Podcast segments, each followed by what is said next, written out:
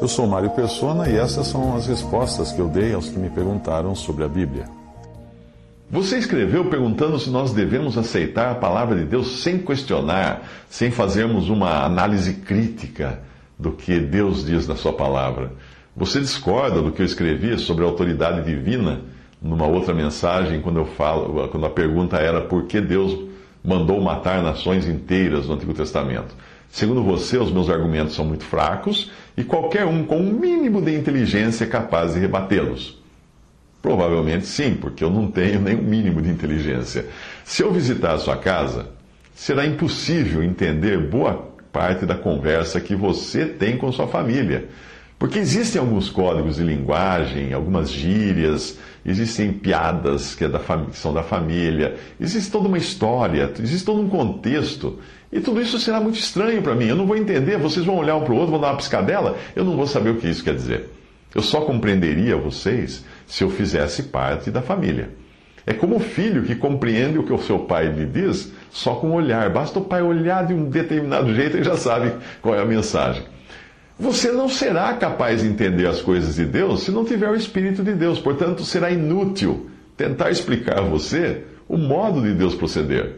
Todo incrédulo tem o seu próprio Deus, isto é, uma divindade que não discorda dele, dele incrédulo, em coisa alguma. É um Deus feito sob medida, da, da, sob a medida dos seus próprios pensamentos.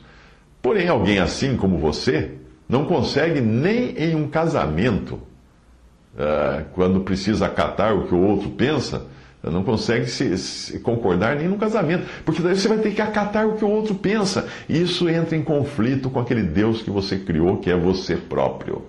Porque você não vai conseguir concordar com o Deus dessa outra pessoa que vai ser seu cônjuge.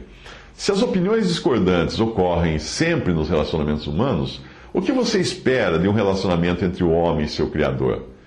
Que o homem concorde com tudo? Não! O que você espera? Que o Criador se amolde aquilo que o, o, o, ser humano concorda? Não, também não, nem uma coisa nem outra. Se você se converter a Jesus, eu terei prazer em explicar isso e outras coisas de acordo com o que encontro na Bíblia, que é a palavra de Deus. Em 1 Coríntios 2, de 6 a 14, diz que o apóstolo Paulo escrevendo: Falamos sabedoria entre os perfeitos, não porém a sabedoria deste mundo, nem dos príncipes deste mundo, que se aniquilam, mas falamos a sabedoria de Deus, oculta em mistério, a qual Deus ordenou antes dos séculos para a nossa glória, a qual nenhum dos príncipes ou dos homens principais deste mundo conheceu, porque se a conhecessem, nunca crucificariam ao Senhor da glória. Mas, como está escrito, as coisas que o olho não viu, e o ouvido não ouviu, e não subiram ao coração do homem, são as que Deus preparou para os que o amam.